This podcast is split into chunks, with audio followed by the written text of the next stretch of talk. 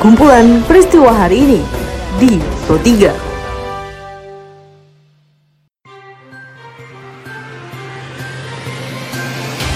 Halo pendengar, selamat berjumpa kembali di podcast Pro 3 RRI.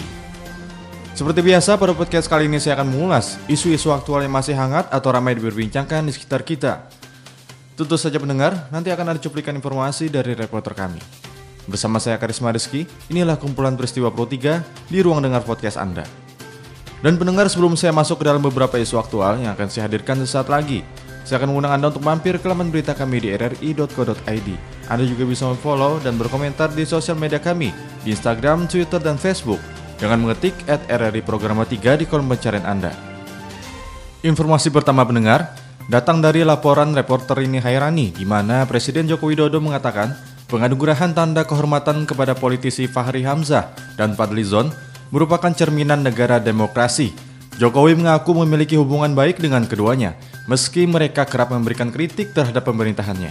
Dan ini lewat pertimbangan-pertimbangan yang matang oleh Dewan Tanda Gelar dan Jasa. Pertimbangannya sudah matang. Bahwa misalnya ada pertanyaan mengenai Pak Fahri Hamzah, kemudian Pak Fadlizon, ya berlawanan dalam politik, kemudian berbeda dalam politik. Ini bukan berarti kita ini bermusuhan dalam berbangsa dan bernegara. Ya inilah yang namanya negara demokrasi. Saya berkawan baik dengan Pak Fahri Hamzah, berteman baik dengan Pak Fadlizon.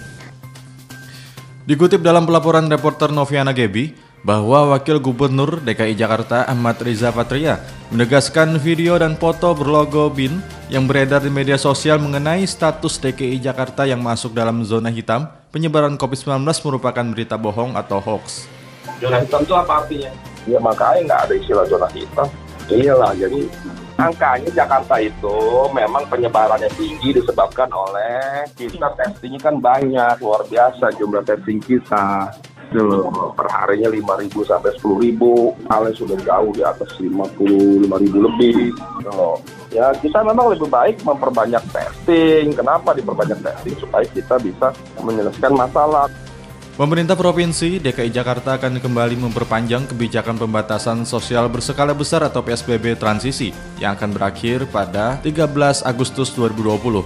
Perpanjangan itu dilakukan mengingat penyebaran kasus COVID-19 di Jakarta masih tinggi. Hal tersebut dikatakan Wakil Gubernur DKI Jakarta Ahmad Riza Patria dalam peliputan reporter Alfred Tutur. Ya sekarang ini kan teman-teman bisa lihat kasusnya ya belum belum baik ya kan masih hmm. virusnya masih ada ya kan, hmm. kan masih ada di kita hmm. gitu tapi kan tidak parah Jakarta kan angka kematiannya masih 3,7 persen. Sebagaimana laporan dari reporter Perdipta Hardi, Ketua Satgas Penanganan COVID-19 Letnan Jenderal Doni Monardo resmi mengajukan diri menjadi relawan uji klinis vaksin COVID-19. Hal ini disampaikan juru bicara Satgas Penanganan COVID-19 Profesor Wiku Adhisa Smito. Pada hari ini juga kami ingin menyampaikan komitmen eh, pemerintah dalam mendukung upaya memberikan perlindungan bagi masyarakat Indonesia dan penyakit COVID-19 melalui vaksinasi. Kami menya ingin menyampaikan kabar penting bahwa Ketua Satgas Penanganan COVID-19 Letjen TNI Doni Monardo telah mendaftarkan diri sebagai relawan uji klinis vaksin COVID-19.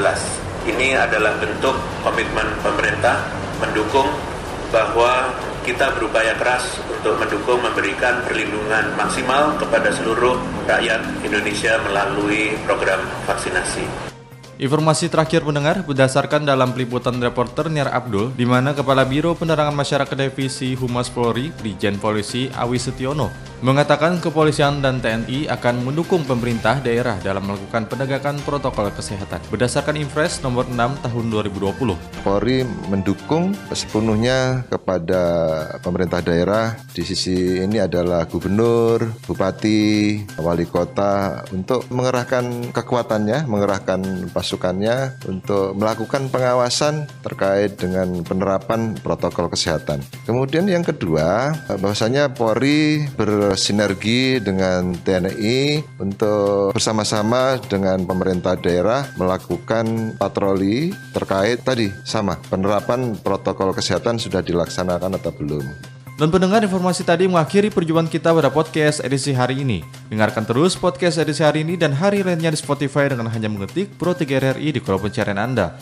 Dan pendengar tetaplah menjaga jarak, ikuti protokol kesehatan dengan baik dan teruslah mengikuti berita terupdate di Pro 3 RRI.